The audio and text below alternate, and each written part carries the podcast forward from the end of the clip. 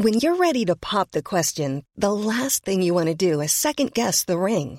At Bluenile.com, you can design a one of a kind ring with the ease and convenience of shopping online. Choose your diamond and setting. When you find the one, you'll get it delivered right to your door. Go to Bluenile.com and use promo code LISTEN to get $50 off your purchase of $500 or more. That's code LISTEN at Bluenile.com for $50 off your purchase. Bluenile.com code LISTEN. Hi, I'm Daniel, founder of Pretty Litter. Cats and cat owners deserve better than any old fashioned litter. That's why I teamed up with scientists and veterinarians to create Pretty Litter. Its innovative crystal formula has superior odor control and weighs up to 80% less than clay litter. Pretty Litter even monitors health by changing colors to help detect early signs of potential illness. It's the world's smartest kitty litter. Go to prettylitter.com and use code ACAST for 20% off your first order and a free cat toy. Terms and conditions apply. See site for details. Welcome to Bubble Trouble, conversations between the economist and author Will Page, that's myself, and the independent analyst Richard Kramer, where we lay out some inconvenient truths about how the financial markets really work. Today, we target those analyst notes that tell us what they think the price should be and how much faith we should put in that moving target that seems to be increasingly off target. And there's no target that's been moving faster than Twitter in the past month. We have Aman Verjee, who served as a VP of PayPal from 2002 to 2010, who was first to call out the price target fiasco behind Twitter's defense of Elon's hostile takeover, a takeover that's now taken over. More in a moment. Tech stocks climbed to unimaginable highs during the pandemic, more than doubling in less than two years, but now they've slid down the slope of hope. Was this an adjustment waiting to happen? Fine. But what about the analysts? How do they adjust their price targets? And what are we targeting anyway? To get to this, we're joined by Aman Verjee, so let's toss him the mic and let the man introduce himself, his work, his first hand knowledge of the PayPal story, and most importantly, Aman, where can the audience follow you? Absolutely. Thank you for having me. So, just by way of background, my very first job was on Wall Street, where I worked at Lehman Brothers as a fixed income trader. And so I was intimately familiar with all the uh, the price targets. I was working with all the equity analysts, trying to figure out, you know, what part of their narrative was story, how much of it was analytics, how much of it was thought and fact versus just what they wanted the answer to be. We covered all the major names back in those days. And then from that, I went to law school, where again, they're supposed to teach you about fact and, uh, and logical conclusion. But I went to Harvard. So, you know, I, I had a, uh, good education in storytelling as well. And then I went to work for PayPal and I was there for 10 years, among other things, ran finance. So Elon was the chairman of the board when I joined, but Peter Thiel was the CEO. We took that company through an IPO and through the whole public offering where again the storytelling and the uh, the target setting and the financial can sometimes take on a life of its own. I've been a several time chief financial officer now in public and, and private companies. Today, I run my own venture capital firm here on uh, here in Palo Alto, and uh, you can follow me at my firm, Practical Venture Capital. Fantastic! Very grateful to have you on. On this show, we have a rule which is we start at the beginning and we assume no prior knowledge for our audience. So it's the best way to make sure everybody comes along with us for the, the podcast. And if you think about it this way, on the eighth day, God did not create analysts. And on the ninth day, he did not invent price targets. So I just want to be the dumb kid in the classroom and ask my two professors, Aman and Richard here, what are price targets? How do they get established? And how do you even try to establish intrinsic value? Who wants to take a first stab at that? Um, I'll take a quick crack at it, Will. And, and as someone who's been an equity analyst now for almost 30 years, price targets evolved in the sense of trying to figure out what should a company be worth. There's always the coulda, shoulda, woulda, but in that theoretical, you have a lot to factor in. It's not just the intrinsic value calculation that you can come up with a lot of very clever quantifiable metrics to, to justify, but it's also something about the market dynamics and the environment. We've been through multiple market cycles, including several crashes and bubbles before that. Aptly, our podcast is named Bubble Trouble. And indeed, in those bubbles, we change our perception of what value means. So those price targets are always going to be a movable feast, and that's not to speak in defense of the analysts who are often setting price targets for entirely other reasons and then using those clever quantifiable metrics to fit the target to their case. Amen. Great. Yeah. The way that I think about price targets is it's typically a way for an investment bank or a brokerage to communicate to their investors what should you buy and what's a reasonable price. So if you're my my mom or someone who isn't particularly financially sophisticated, and she's not, she's a, a daycare teacher and a wonderful person, but not a finance expert. Sure she's going to want to know, hey, what do I, if uh, should I buy uh, Facebook or Google or Apple or you know should I buy General Motors? And and if so, what is the what's a reasonable price that I should be buying in at, and why is this the right investment? And so. The price targets are basically a way of communicating what is the reasonable price that I, the analyst, think makes sense. And there are a couple of ways that you're trained to do that in finance. One is a discounted cash flow methodology, which means, hey, the company's reporting profits let's figure out what we think the profits will be in the future and let's come up with a, a value of those profits and cash flows. Somewhere in the mid 90s and late 90s, the profits weren't as, as necessary to go public as they as they used to be back in the 80s and before. And so we came up with alternative metrics like price to sales. Well, the company's making revenue, it's not profitable, but if I multiply the revenue by some metric, then that seems like a reasonable price target. And usually that's a little bit of uh, you know analytics and rigor looking at comparables, looking at other companies that have similar dynamics around cash flows or potential profitability, and then just coming up with a story that you know that makes sense. And I think especially in the tech market today, where a lot of profits are distant and speculative, just the use of alternative metrics to set price targets based on things that make sense. I want to step in here and just raise one very important point, which is back to our previous podcast where we've talked about Kahneman Tversky and the sort of bias in price targets. It's always nicer to say something is going to go up, and even more interesting to say it's going to go up by a lot than to predict it's going down.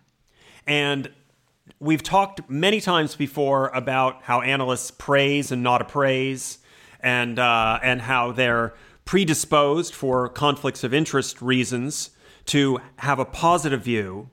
But what your mother or any of our mothers might want to know is how much money am I going to make? We're always more eager to seek out the gains than to protect ourselves versus the losses. So I'm already feeling that a price target is as much an art as opposed to a science. And I'm supposed to be the professional economist who's tied to objectivity. And if I go back to being a, a lowly government economist working in the Treasury, Gordon Brown, Brune, our Scottish Chancellor at the time, he always trained the economists when he was at the Treasury by saying, you should strive for evidence based policy making and avoid the temptation of policy based evidence making. So work those words through and you can see where he's coming from. So, you know, how does that rub here in the world of price targets? Do you just set the target to fit the wish, as it were? In multiple instances, you can see the behavior of conflicted investment banks and their analysts setting price targets to support the case of a company to attract investment capital. And Aman, I, am curious how you, as a VC who's got to deploy that capital in those companies yeah. before they get to that public stage, how much greater scrutiny you can offer than an analyst who's naturally predisposed to tell the story of the company for them. Yeah, I, in my experience, it's uh, it is a lot of storytelling. I think the my my training and my bias is also for evidence based policymaking. So I, I, cheer on the Gordon Browns of the world. And, you know, when I was at PayPal. I just have to quickly interject there. When you went to number 10 Downing Street, became Prime Minister, you bankrupted the country. But number 11, yes. he was a damn good Chancellor. yes, the uh, skill sets don't translate. you know, a CFO to being a CEO. You know, we, uh, we see that in, private companies and public companies as well. Now, I think the challenge with doing it, you know, purely just based on the uh, the fact is that you can take a company that has a complex set of financial statements and you can look at facts around that set of financial statements, but there'll be conflicts within the facts, and you have to figure out which ones matter and which ones don't. I'll give you a perfect example of where this happened in my experience was at, at PayPal, working with you know with with Peter Thiel and Elon. By the time we were we went public in 2002, we had a very good, very profitable business that was based on the eBay platform. We were only transacting eBay goods that were being sold and uh, bought and sold on the platform. And that business was doing well and growing at a relatively predictable rate and would give you one valuation. But there was a lot of potential growth in the non eBay business and personal payments and remittances and stuff like that. And all those were speculative. And there was not enough history, not enough revenue, not enough profit to really make a sensible valuation based on traditional metrics. So we had to tell the story. This is the business. This is what the business is worth based on what we know. Here's what it could be worth based on, you know, based on what we don't know, but what we believe. And analysts would either discount that entirely or give it full credit, and they were all over the map and everywhere in between. And depending on which set of facts you choose to believe and apply, you can end up with two very reasonable, different answers to what this company is worth. And that's where I think it becomes just as much art as science. Well, yeah, and, and I think that the reality is that price targets are equal measures art and science. There is a science to it, but that science, like all science, is not hard and fast. I mean, yes, there are Newton's laws of thermodynamics and other elements of the science that we know are fixed, but there's a lot of other science that's open to interpretation. When we invent uh, medicines, we test their efficacy, and the efficacy is always on a scale. And so when you back test price targets for analysts, you can find there are long periods of biases towards mm. optimism.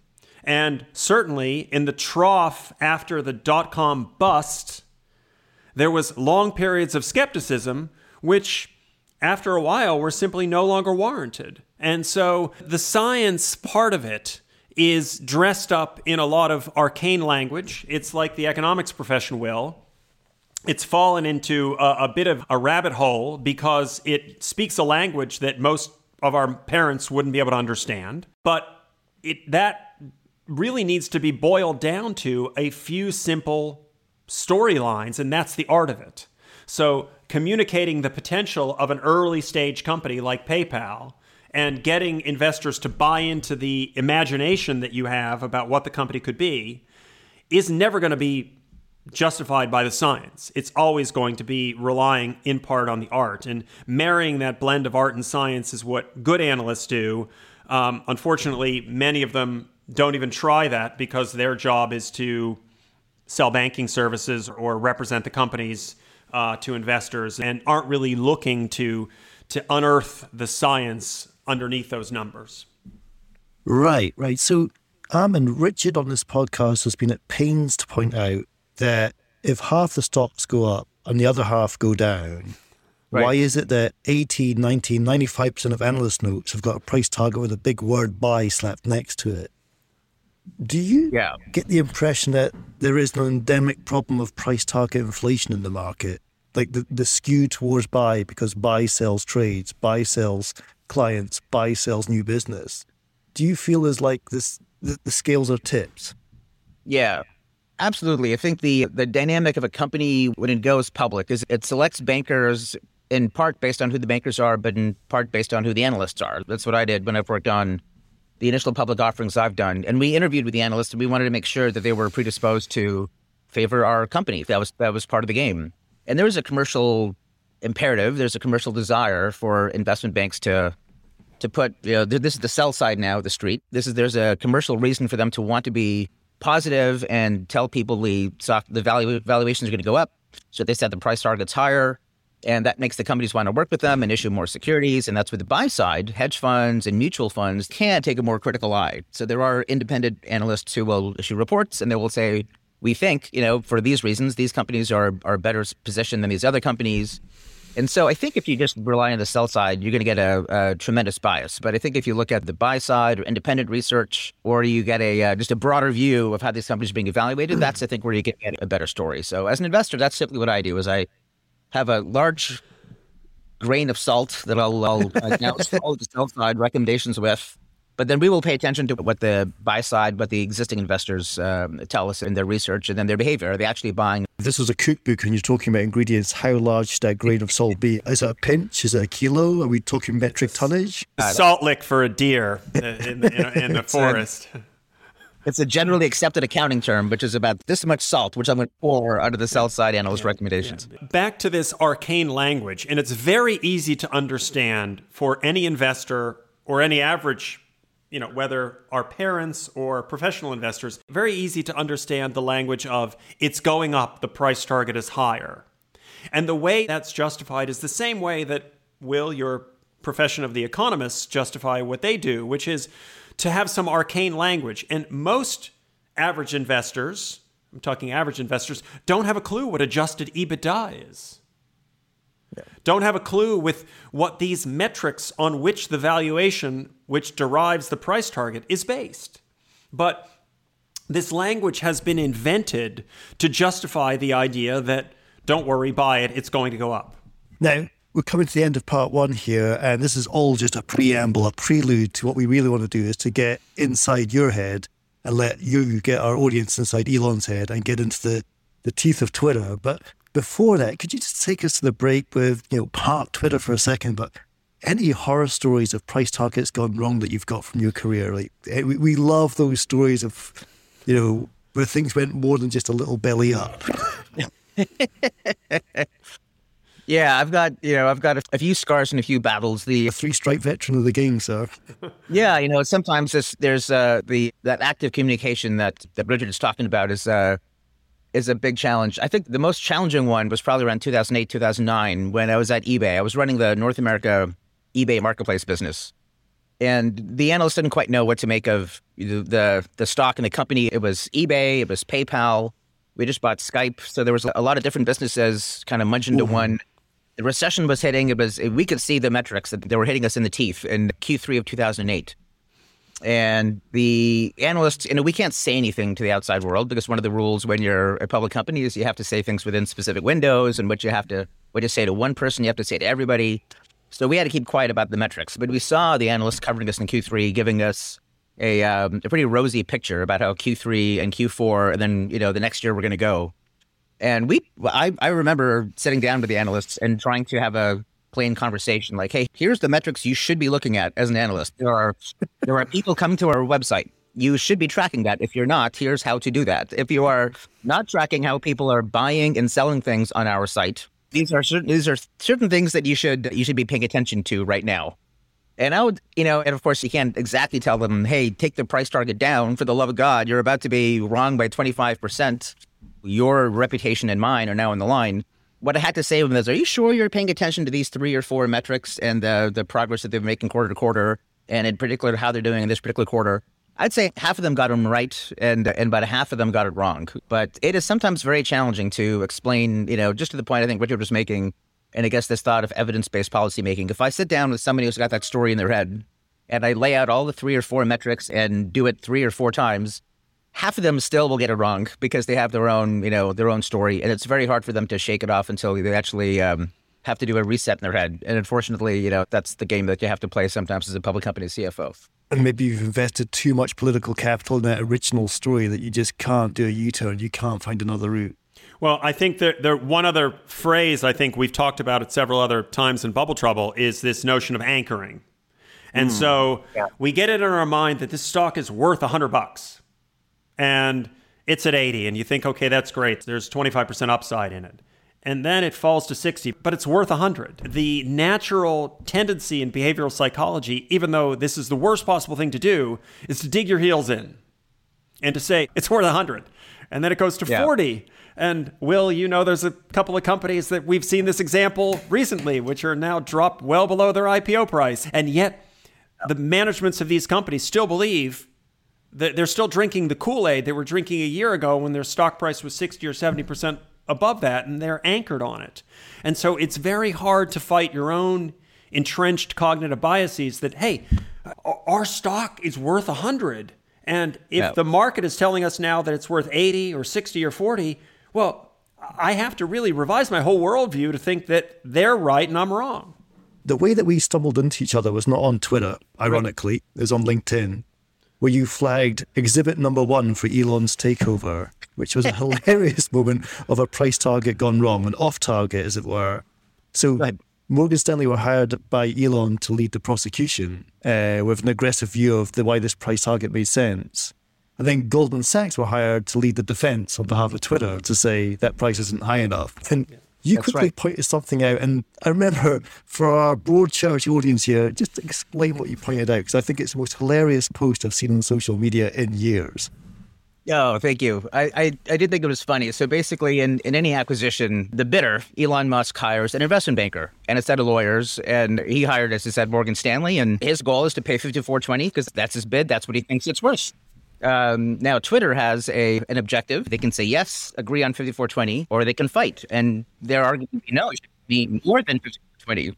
And if we walk away from 5420, then, you know, we want to be legally covered in case anyone sues us and say, why didn't you take the 5420? They just, the price is you know, $39 a share. take 5420. That's a violation of your fiduciary obligation to walk away from 5420. They want to have a bank or a lawyer to basically uh, tell them that no, it's worth a lot more than 54. Therefore, you don't have to sell at 54. So they hired Goldman Sachs and a number of lawyers. It turns out, if you look at what Goldman Sachs and their equity analysts think that the shares are worth right now, based on their most recent analyst report, they have a sell on the stock, and it turns out that they get $35 a share. So I just thought it was comical and, and just interesting in the world of uh, you know finance and investment banks that Goldman would be at the one time saying it's worth 35 bucks a share you should sell, but now they're hired by Twitter saying it's worth more than 54 and you shouldn't sell.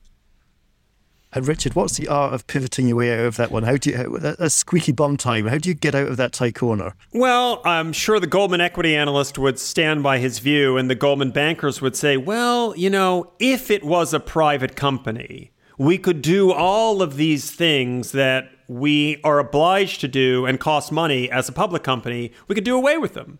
And while that may or may not be nonsense, that you wouldn't have to do all this financial planning and analysis uh, and reporting, and you wouldn't need uh, all of this programs, and stock based compensation costs would go away because you wouldn't be paying employees in stock options, and you'd have all of this, and, and maybe you could do things with the debt structure of the company that would allow you to gear up or again borrow to buy the company, which is what the current proposal is. Um, that you would have more degrees of freedom. So you can, to some degree, justify a higher valuation for a private asset than you might be able to in the public markets where the company has to report regularly and is held to account by analysts. So there is some moderate justification there, but probably not the kind of 2x gap that was being put down in this situation. Well, with that comical and costly observation, we'll be back in part two to dive deep into Twitter using more than 140 characters to work out how do we get to next. Back in a moment. Will here with a special request for you, our valued Bubble Trouble listener. First off, thank you for listening. Every time we put out an episode, we are so excited to see you enjoying them. Now we'd like to ask you to help grow the show. We'd like to ask you to tell just one person about Bubble Trouble who you think would enjoy the show. Perhaps you write a tweet or send a text or an email or post about it this episode. It doesn't matter, it just all helps. Just tell one person and your work is done. Myself and Richard, we would be so grateful. Thank you. Welcome back to part two of Bubble Trouble. We've been talking about price targets and how they get set, the black art of setting them between art and science.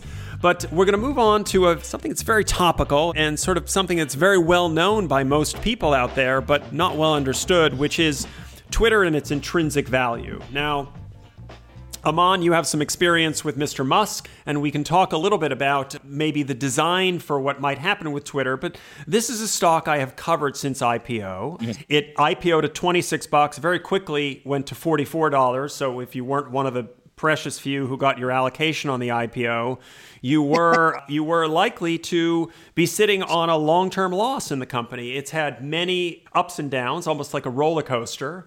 And uh, you know, we have made many critical comments about Twitter over the past years, which I'm I'm happy to recite at length, but we'll rather throw it over to you. Um, you know, one of the things Jack Dorsey said about three or four years ago that you may recall, he said, Well, the world needs a healthy Twitter. And as an analyst and a just general skeptic and falsificationist about everything, I said, "Well, actually, right. no. The world doesn't need a healthy.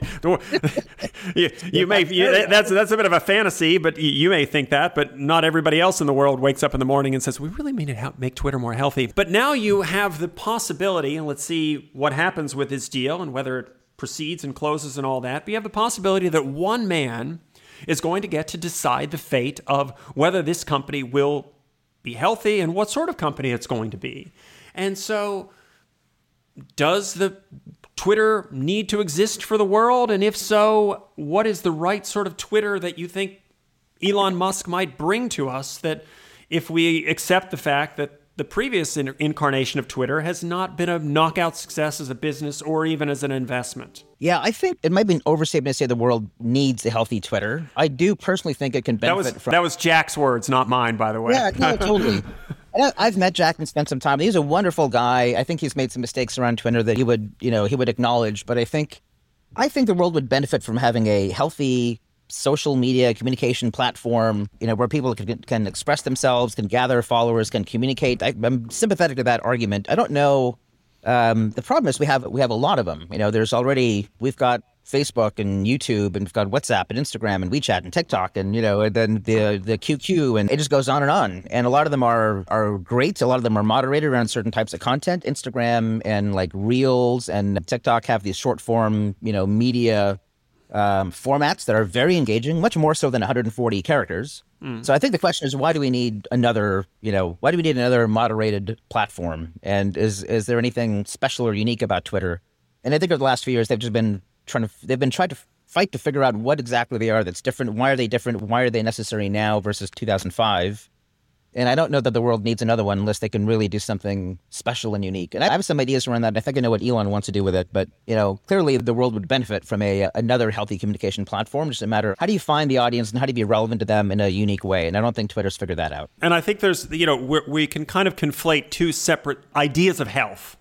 One idea is the opposite of what I think as I've described Twitter myself for many years, it's the id of Western civilization. It's all the things that you mutter under your breath, but you'd never say in polite company. People say on Twitter all the time, and it's and you know you can ask uh, Will, you can ask Nicola Sturgeon, who is featured heavily in Amnesty International's toxic Twitter report about all of the rape threats and abuse she's received as First Minister of Scotland for you know how many years. It's just horrible, and so there's the health of the conversation, which Jack has talked a lot about, but never really come to grips with, and then yeah. there's a whole separate set of health, which is as a business and as a business, Twitter whether it see, saw advertising as a necessary evil or not, it never really came to grips with becoming a healthy, growing digital advertising business the way some of its peers in the Valley have.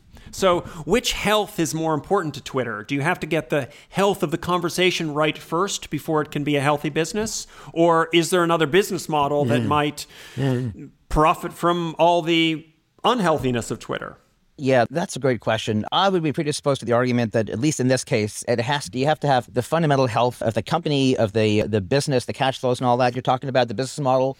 All that's predicated on customers that are engaged in a positive. It's possible to build a business that is unhealthy for customers and that is the you know the the equivalent you're drawing between Twitter and I guess you know the just the, mindset around the anger and expressing stuff on Twitter that nobody wants to say. Just a respite for racism and and homophobia and negative energy. Possible to build a business that way, but I think it's going to be you know it's extremely challenging to keep those customers engaged and monetized. Advertisers don't want to deal with it. You'll find it. You'll find all kinds of obstacles in charging customers. When we've we lived through this at eBay and PayPal, where I was at before um, making money on advertising and making money on on e-commerce is all predicated on healthy, growing engagement, where mm. people come back for more. They want to talk to their friends. They want to bring their friends to be part of that community. If if Twitter is just the sotto voce, I don't want to say this in public, so therefore I will say it on Twitter. that's not a healthy company, and I don't think it's going to be healthy or or easy as a business because it's, it's hard to monetize that kind of sentiment in the internet context. Mm. As, as somebody who doesn't really use Twitter. I've tried to adopt it as the books come out as a way of promoting the book, but just there's two descriptions I wanted to throw at you. One is from a friend and neighbor, Noemi Drew, who once said that Twitter has the ability to eavesdrop into all the private conversations happening around a long t- table at a dinner party. I always liked that one. For somebody who's on the outside yeah. looking in, is that what we're trying to do? You guys are having a private conversation. I'm going to eavesdrop to find out whether I agree with it or not. It's a private conversation. The other one was more operational, and this is where I want to throw a question at you. Is Benedict Evans, I put it this way, he said, Twitter is where good people were unable to get good work done. You just hinted that you had some ideas of what Elon could do. So if Elon is a good person, what would good work look like if you could get it done at Twitter? What does good look like here? Yeah, I think there are a number of ways that you could take Twitter in this in a very crowded marketplace where you have these different social networks but different networks can solve different needs. And how you connect with somebody on Facebook is very different with how I connect with them on LinkedIn. My persona is different. My interests are going to be a little bit different. My mm-hmm. communities are different. So, you know, does the world need more than one communication platform? Yes, it probably needs several, and I think it does need them to be healthy. But you have to find your, you have to find out your your angle. With Elon, it's always about the mission first. Like if the when you think about what is you know what's his answer to the question, why does the world need Twitter? It's going to start with the mission. And at SpaceX for him, it was we're going to get people to Mars. That's what the mission statement is, and that's basically what they're doing. At Tesla, it's like we're going to accelerate the transition to sustainable energy. So he starts with the mission and then he kind of works to how do I build a business around that? Putting people on Mars would seem to be like a hugely unprofitable venture. Full disclosure, I'm an investor in SpaceX and have been a very happy one. He's figured out a business around the way with space shuttle launches and you know satellites that could be really great businesses, but there's the mission is really what he's doing it for. And he's told us what he thinks Twitter's mission is. He basically thinks that I mean his words are not his words not mine, as he thinks the restoration of Twitter as a global digital town square. So it's a marketplace of ideas where communications can be had without these kinds of restrictions and, and censorship. And that's what he wants to do. And I think he, you know, knowing Elon a little bit, I think he, I personally agree with him that I think that is a valuable mission and outcome. And I think he can develop a great business along the way, and he'll figure out how to do that between advertising and uh, and coming up with ways to charge for content. Hmm. I want to lay out a couple points on Twitter that I think make it very simple to understand its business model and what might need to be done to rectify some of the failings of its business model. So, I characterize Twitter as if you see two people chatting quietly, amiably, walking down the street, you don't really pay them much attention. If those two people are screaming at each other, you stop and watch. And there's a lot of that on Twitter, and it the kind of the platform itself encourages kind of a contentious screaming at one another, um, partly because of one specific issue, which is the majority of the traffic on Twitter is automated by bots. And yeah. the one other thing I'll throw out there, and I think it's a very interesting development for Europe and maybe an interesting potential development in the US, even though there's some big differences there, is that Europe's just passed the Digital Services Act, which says what is illegal offline, walking up to the leader of an elected country and telling them you're going to kill them, should be illegal online. And while the US has a different view of hate speech, for example, with regards to Nazis than Germany does, there might be that sort of standard applied to Twitter, where yeah. if it's something is illegal offline, to threaten someone in the street that you're going to kill them or rape them or do something unspeakable to them, well, it yeah. shouldn't be protected speech online. That standard has never been appropriately applied specifically to humans only. Yeah. And get rid of all these automated bots that are clearly there to pile on, use registered accounts, but but act in ways which are clearly inauthentic. Yeah. That strikes me as something that I, I think Elon would agree with that and is going to take that head on. Like if I look at the things that he he said about the Twitter acquisition, I think number one was freedom important to democracy. Number two, digital town square, and then number three was like, man, I hate these bots. Like maybe we should be authenticating every human, and that that is a better interaction, and that's going to cost money. And are overstating the number of active accounts right now. So there's going to be some cleanup, and there's going to be some reduction in like user counts, and that'll affect ads, and that'll affect their money. But I think that's a much healthier business to build. I think these things only work when you have healthy, positive interactions between customers who want to refer their friends, and it's that's a viral network business. And I think that's what I think Elon's going to take that on uh, as t- priority number one. Mm. And of those three things that you raise, there's a fourth as well, which was to open up the algorithm too. And I yes. had a business lunch with one of the leading politicians in Britain who leads the DCMS Culture Committee. And he yes. did make a point, which is that offer to governments of opening up the algorithm is a bigger offer than has been seen in many years. So, in terms of governmental relations, he's doing something that hasn't been done before. And that's something which is preempted in many ways what regulators have been trying to figure out, which is let's just open it up and look inside. I haven't seen that from other tech platforms. Yeah, I, I that to me that makes a ton of sense. I know, at, like at eBay and PayPal, we would not publish our fraud algorithms. It's that's a trade secret, and so it's proprietary information. So how we identify fraud, how we decide to kick users off the platform, how we think that they are or why we think they're engaged in fraudulent commerce or activity would not be something that we would open up to regulators. I think in the case of Twitter, I think one of the challenges they're overcoming with government, but also just with the consumers, is just a, a trust factor. So if they could be very clear about here's why we are kicking you off the platform. Here are the algorithms we're going to use to identify, you know, Richard just said there's a number of categories of speech that are not protected, at least by the US Constitution. So if the if Elon were to take the position that I just want to make this a First Amendment friendly platform, I don't have to. I'm a private company. I can really do whatever I want to. But the First Amendment has been working pretty well for 200 years. Let me follow the lead from the Supreme Court on uh, fraud, defamation, hate speech. If these things aren't protected categories, we can exclude them from our platform. But let's do that in a predictable way, in a way that every user understands why they violated the terms and conditions. I used this word, I said this, I was warned about it, and then I got kicked off. So it becomes very transparent and very clean. The more transparency that he can bring to Twitter, government, and consumers, the higher the trust factor, and I think the more credible that platform will be. Thing I sort of stumbled upon when we had the Spotify Joe Rogan podcast fallout with Neil Young. Yeah. Which was, I was quoted in The Economist and the Financial Times pointing out that software firm valuations have long been driven by the notion that there's no marginal cost. Back to price targets, part one, that's what boosts those price targets up. Content moderation might be there first. And I know of tech companies where one in four staff are in content moderation. Yeah. I always make the observation that when uh, Mark Zuckerberg announced the number of headcount involved in content moderation at Facebook, the stock price fell. I always think that's a, a fascinating observation. Like, you employ that many people taking content moderation seriously, sell the stock. And it wasn't seen as a good thing. That may change, ethics may change that, but there is a cost to all of this. And I'm just wondering about Yes. the forces of gravity that take those tech utopian dreams back down to earth. Do you think content moderation could be one of them?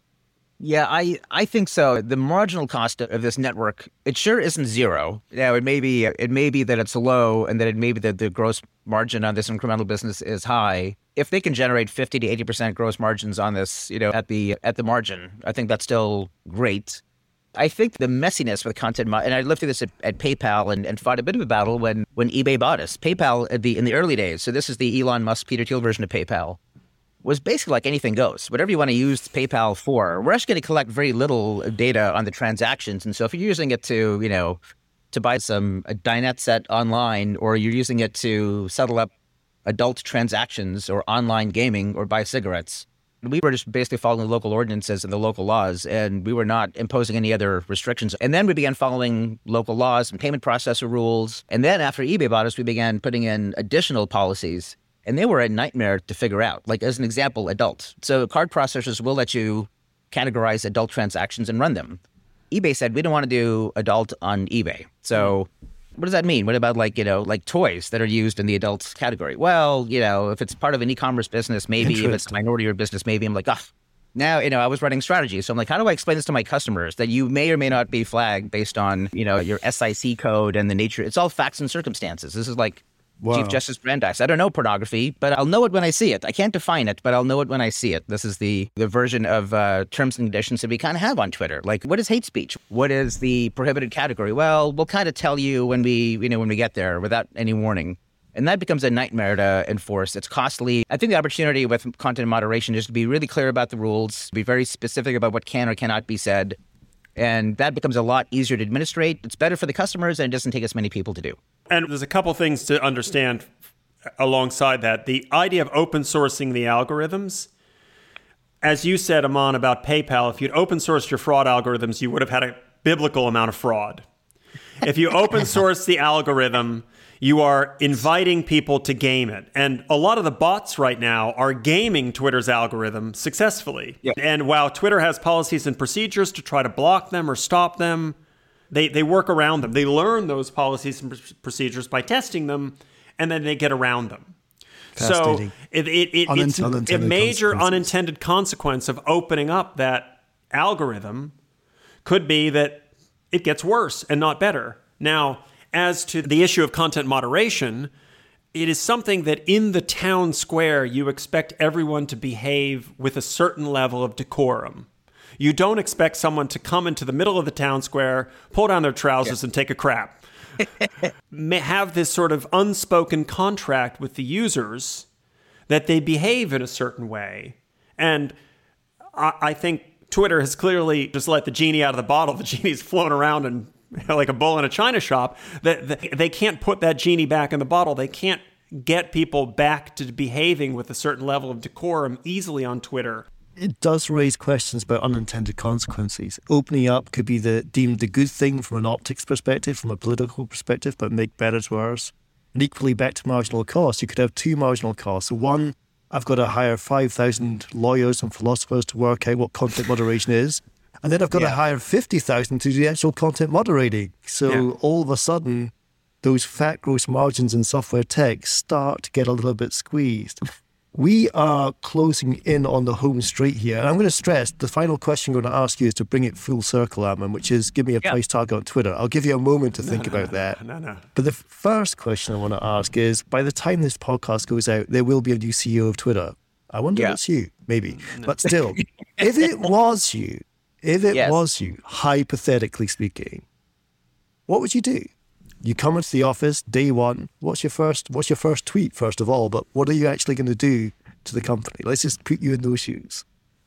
Well, I'll tell you what I would, you know, I'll tell you what I think I would do, and then we can talk about how to communicate it. I think the first thing that we've hit on is I would definitely, I, I agree with Elon's mission. So let's start there. He, I do think that the world benefits from a platform that is fundamentally about free speech. I do think free speech is an important bedrock of democracy, and I think a well a, a well functioning Twitter is going to make society healthier. So.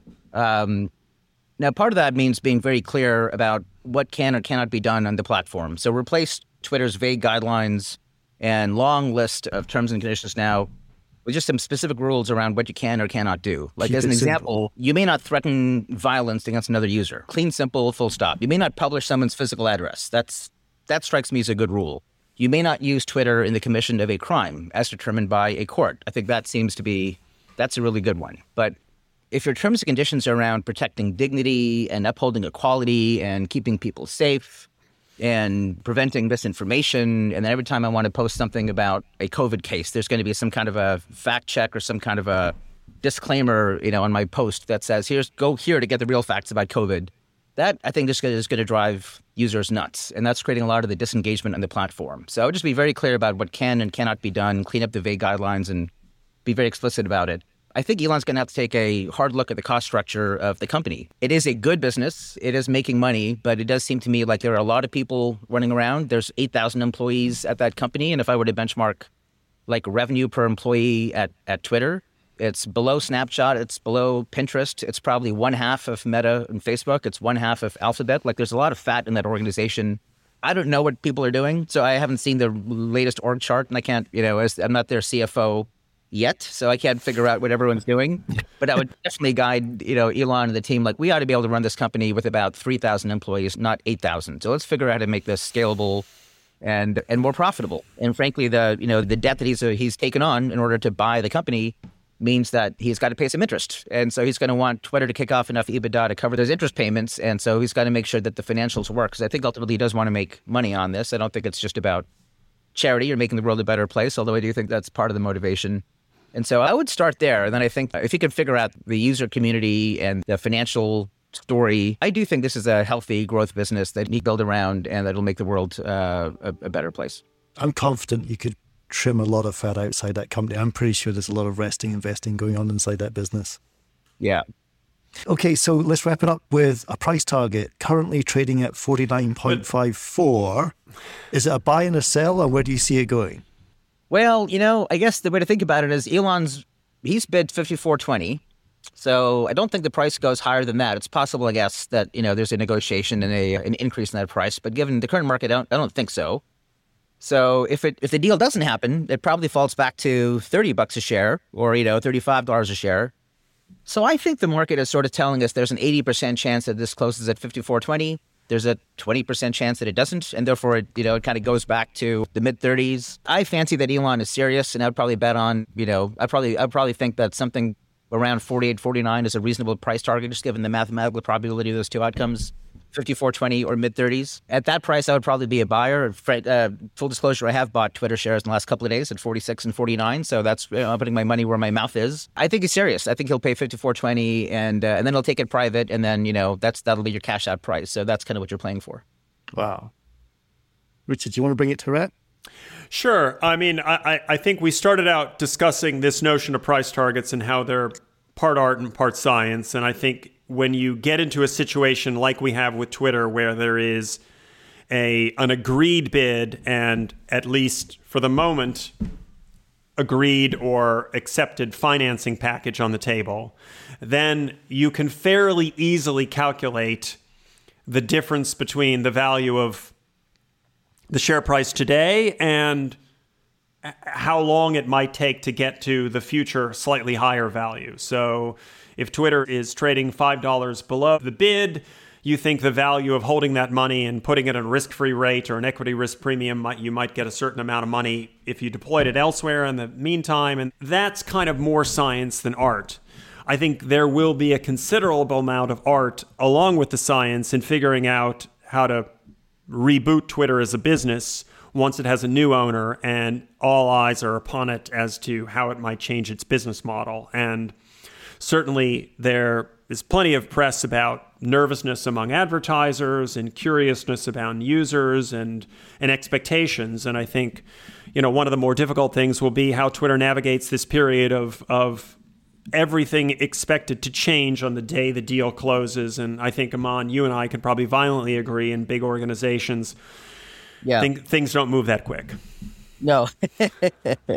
In fact, that's really well said. And there's actually one. There's one question you asked me. Well, I didn't fully answer, but it's what would my first tweet be? Let's concede that the mission is free speech is important and that Twitter is important to free speech. It's a digital town square. Just to the point that Richard made, it's really important and better if all of your employees are rowing in the same direction and they're all aligned and they're all on board with that mission. So I think my first question, my first tweet would be all the 8,000 employees, new co, new Twitter co is going to be about free speech and being a digital town square. Mm. And if, if that bothers you, if free speech bothers you, that's okay. You know what? We'll give you a six month severance package and you can leave. But we, we do need to get that from 8,000 down to like 3,000 employees. You don't have to say that in, uh, you know, in a corporate communication, but that's what's going on in my head it's far better to let people opt out. If they're not on board with the mission, let them opt out because there has to be some cost cutting. And 3,000 aligned employees will be much more productive and effective wow. and cost effective than 8,000 misaligned employees.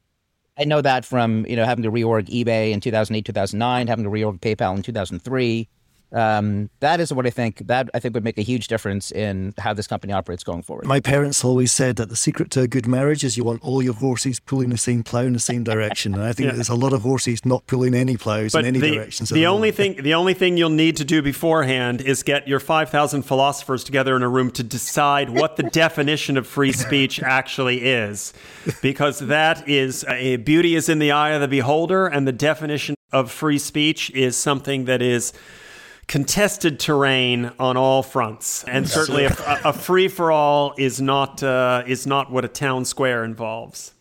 Well, Fair with enough. Aman's first tweet when he takes over Twitter, uh, I won't ask him if he's going to edit it because that functionality currently isn't there yet, but I'm sure it will be. But Eamon, on behalf of myself and Richard Kramer, thank you so much for coming on Bubble Trouble. These are exciting times. It's going to be an exciting seven days before this podcast goes out. And we would you. love to get you back on as well. And thank you again for your fantastic work on LinkedIn, uh, documenting this story better than any newspaper has, by the way, proving a point about where news can be found. So thank you, Aman, and thank you, Richard.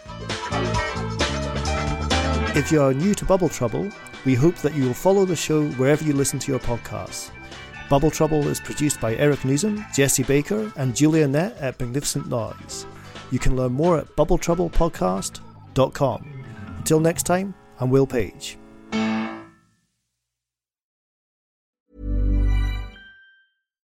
Hi, I'm Daniel, founder of Pretty Litter. Cats and cat owners deserve better than any old fashioned litter. That's why I teamed up with scientists and veterinarians to create Pretty Litter. Its innovative crystal formula has superior odor control and weighs up to 80% less than clay litter. Pretty Litter even monitors health by changing colors to help detect early signs of potential illness. It's the world's smartest kitty litter.